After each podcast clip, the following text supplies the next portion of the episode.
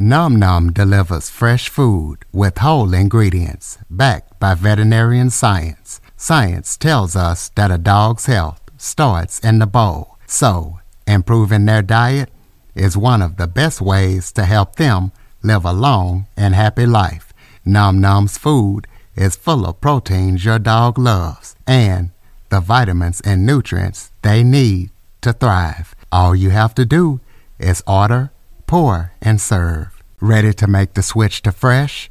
Order Nom Nom today.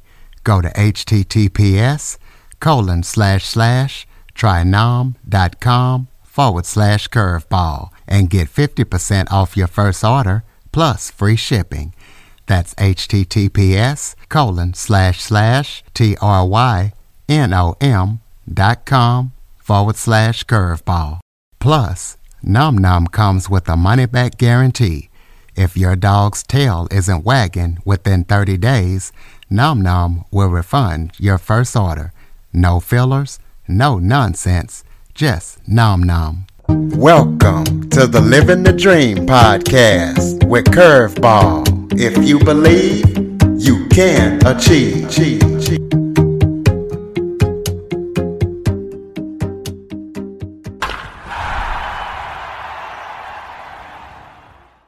Welcome to the Living the Dream with Curveball podcast, a show where I interview guests that teach, motivate, and inspire. Today, I am joined by Doug Fleming. He is an author, a U.S. Navy veteran. He is a veteran support advocate, a motivational speaker, life coach, and business consultant. Doug started his military career when he was 17, and now he is helping out in the areas of mental health and veteran support advocacy. So we're going to let him tell his story and talk to him about everything that he's up to. So, Doug, thank you so much for joining me today. Jackson, it's quite an honor to be a guest. I thank you so much. Why don't you start off by telling everybody a little bit about yourself? Well, currently I'm an author with my pen name of D. Paul Fleming. I just published a book called 2,442 Steps to Crazy The Beginning. It's book one in a series. And uh, the book is about um, uh, trauma and surviving trauma. Um, by way of background, I uh, joined the military at a very young age. I was 17, had a great run in the military, got hurt, as I, as I like to say, the Navy tried to kill me a couple times, and the VA is still trying to. Tongue in cheek there. Um, after the military, I, I uh, went to work for myself after a short stint of working for somebody else. I figured uh, I wasn't getting paid or getting paid well from somebody else. Might as well see if I can not get paid working for myself, and I proved that to be successful. But um, things went well for a, good period of time after uh, struggling to figure out the construction industry. But I worked for myself for a number of decades. I um, had to had to figure out the, the navigate the pathway through the Veterans Administration and becoming a, a disabled vet. And that's an adventure all by itself. Um, got married. I've had six kids. We now have nine grandchildren. Um, in the course of all that, I spent 10 years in Washington, D.C on an organization called the Veterans Entrepreneur Task Force. It was the largest veterans entrepreneurial organization in the country, responsible for Public Law 109 461, among other things. Uh, it's a great organization, did wonderful things on behalf of veterans. And now I'm, I'm fully retired, but I am a uh, veterans advocate. I do consulting work. Um, I, I, I do some spiritual work. I have a deep faith, and uh, and I'm planning on publishing some more books. Okay, so tell the listeners why you decided to join the military and how you became a disabled vet. Well, those are both great stories. Um, I was planning on joining the military, but um, I had a gentleman in a black robe who sat up on a bench overlooking everybody in a particular type of room who was very encouraging for me to return his presence with um, with some enlistment papers. So while I was planning on joining the military, I, I, was done so with a little bit of encouragement. Um, but I was uh, I had a I had a rather challenging upbringing. I was on my own at a young age, um, but I managed to get through high school, get my diploma. Uh, quite a struggle, but I but I pulled it off. And then I joined the military, like I said, at 17. And by the time I was 19, I'd already been all the way around the world. If anybody's ever seen the uh, movie The Hunt for Red October or read Tom Clancy's book um, of the same namesake, I was on that boat, USS Dallas. In fact, they uh, right before I got discharged, one of the guys on the boat went to Hollywood as a technical advisor for a couple of weeks. Anyway, in the course of serving the country, I got hurt, um, doing what you do in the Navy, and they uh, discharged me to the VA. VA sent me a letter saying I'm a disabled vet, and that particular adventure started taking its course. An interesting adventure it's been. Okay, well, I, I know in the green room you, you told me that one of your passions is mental health, and you would like to talk about mental health and, and all that you're doing to make it a mainstream mainstream discussion. So go ahead and tell the listeners about it. Yeah, that's a that's a great topic and a great subject. Um, one that took me nearly 40 decades, or 40, four decades to come to terms with. Well, the uh, well, the physical injuries that I suffered from from serving our country is one thing. What I never got a handle on was the hidden injuries, the mental injuries. And for decades, I, I was fit to be tied that, uh, that I didn't have PTSD or I didn't have uh, mental issues, trauma related from either my military service or uh, my life prior to the, to the military. Um, but in the course of trying to figure out what was wrong with me, um, I finally came to the realization that that I had PTSD, and the, the VA uh, ended up rating me at 100% disabled with severe PTSD. Um, that took a, a, significant period of time to adjust to uh, just a label. And over the next number of uh, years and even into a, a, decade, a decade and a half, uh, struggling to figure out what that means and find a path forward with severe PTSD. Um, I finally broke down enough where I guess the, uh, the, the folks in some of the recovery programs say you got to that, that uh, bottom of the barrel, so to speak. Um, in 2018, I said I need to find peace, and that's where I threw myself 100% into what some will call recovery. For me, I call it uh, finding a path to peace. And in doing so, um, I learned a lot about mental health. I found ways to become much healthier than I was. Um, and I've learned to, uh, I've learned a lot about spirituality, my own spirituality. I've learned a lot about um, the big picture of mental health, mental health within the VA community and mental health outside the VA community. And then, of course, the biggest one of all, mental health amongst my peers. Anybody and everybody else that has been through trauma or has suffered um, abuse or, um, you know, has been, as I like to say, earned the title of PTSD. Now, um, the book I've written, it's focused with a mission of helping others talk about trauma by talking about my trauma. One thing I've learned is that if you want to learn to heal, if you want to learn to move forward, then you need to learn to talk about your trauma. And as I've gained ground on talking about my trauma, I've released a lot of pain, a lot of anguish, and I've begun a healing process. And it's it's it's become amazing. I've I've learned to find my best inner self. And that's something that I focus on every day.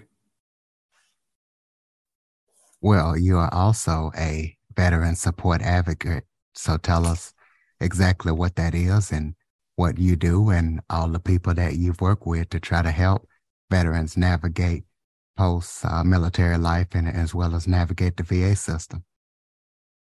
Yeah, again, Mr. Jackson, that's another great question, and there's a there's a lot to it. So I'll I'll try to I'll try to stay on bullet points.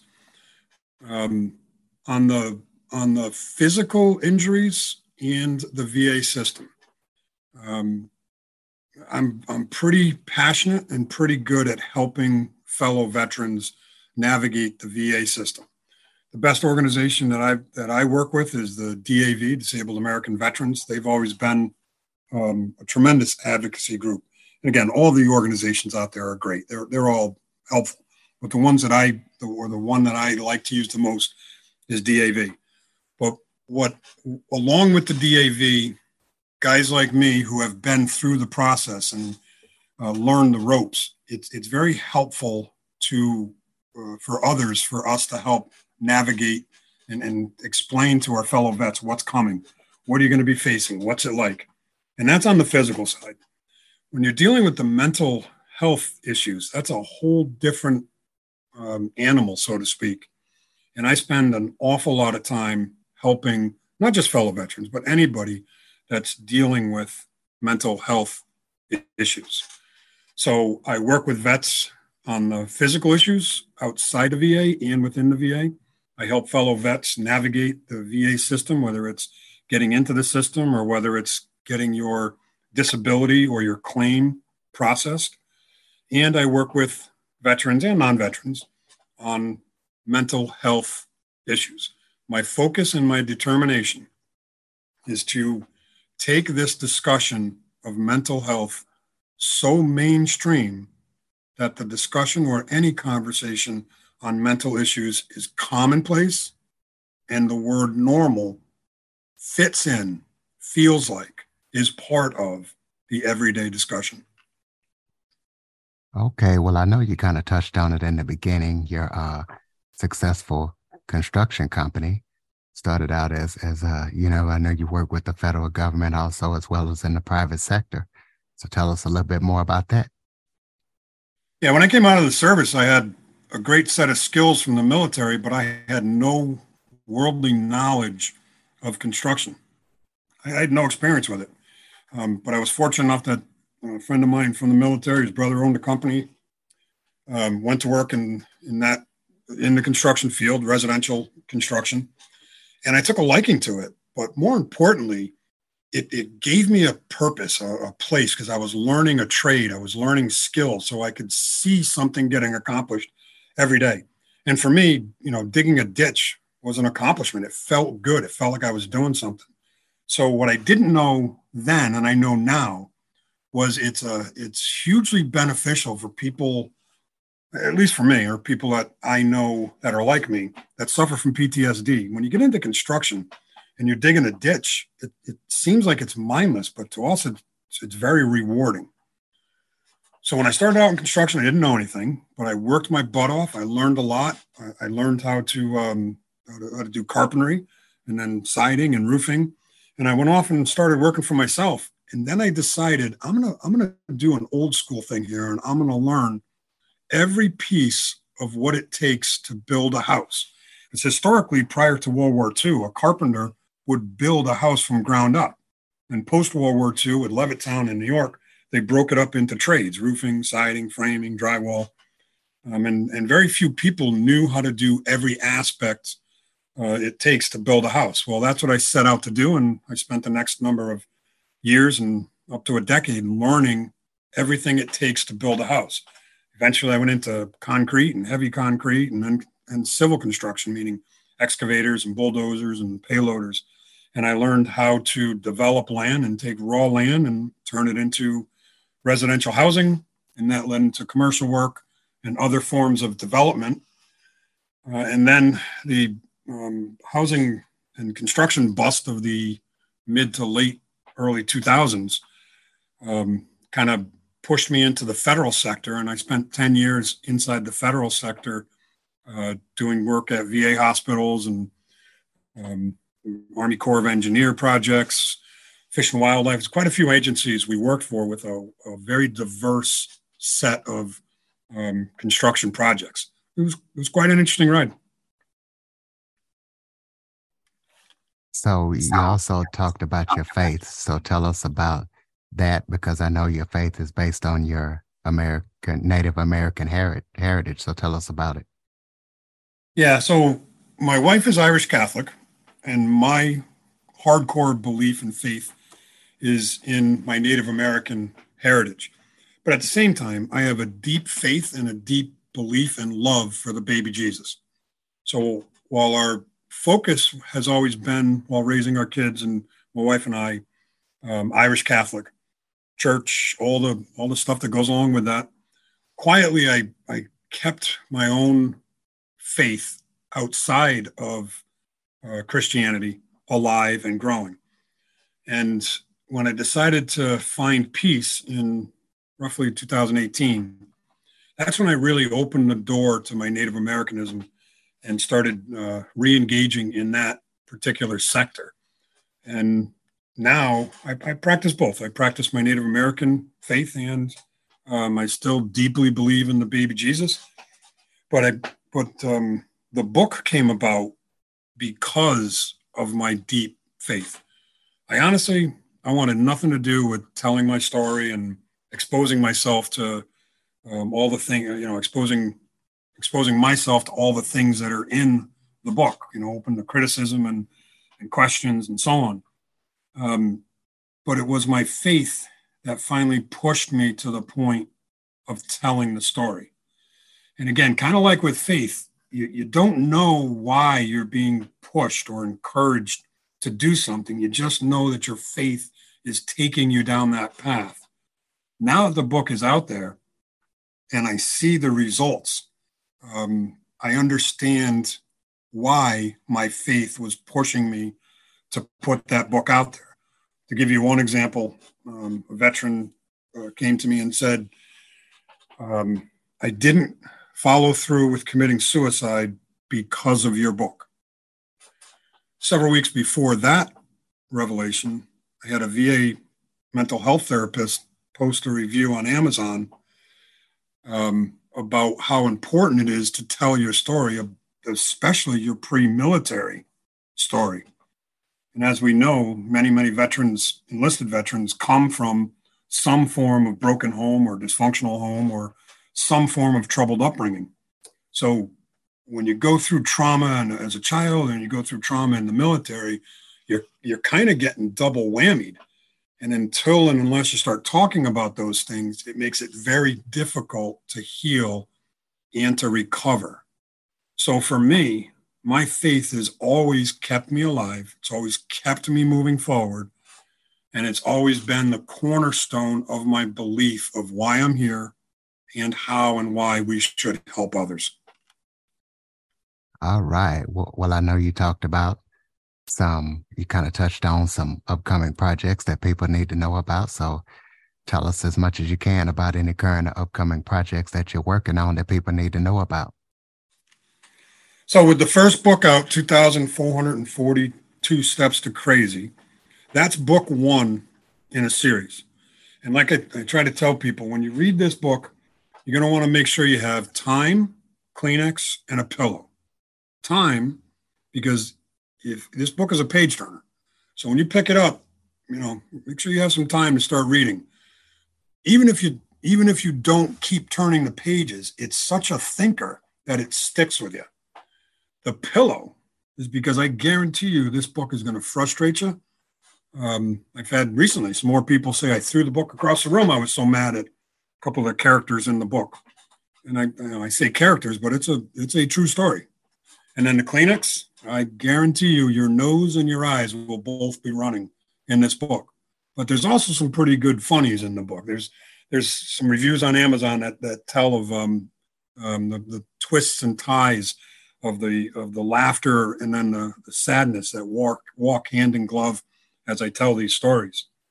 The other projects that I'm working on um, I've got a couple of books in the works. One is called Warrior. I'm sorry, um, Warrior to Wise Man, and that's kind of a transition from being a warrior, or soldier, into um, helping take all the things you've learned in life and, and, and assisting others with your um, wisdom, hopefully. Book two of the Crazy series will be out later this year, but the next book out is called The Mysteries at the Windham Inn. So if you like ghost stories, if you like um, mysteries, if you like uh, spiritual stuff tied to um, true events, because the Wyndham Inn is a very real historical place. A friend of mine who spent 20 years in the Navy um, was a paranormal investigator. And I don't want to tip the, the story, but he did a number of investigations on this building. And um, uh, uh, he, he, he has a lot of information about the, the Wyndham Inn on his website. But in the same breath, there's a lot that hasn't been told. Part of this book is telling those stories.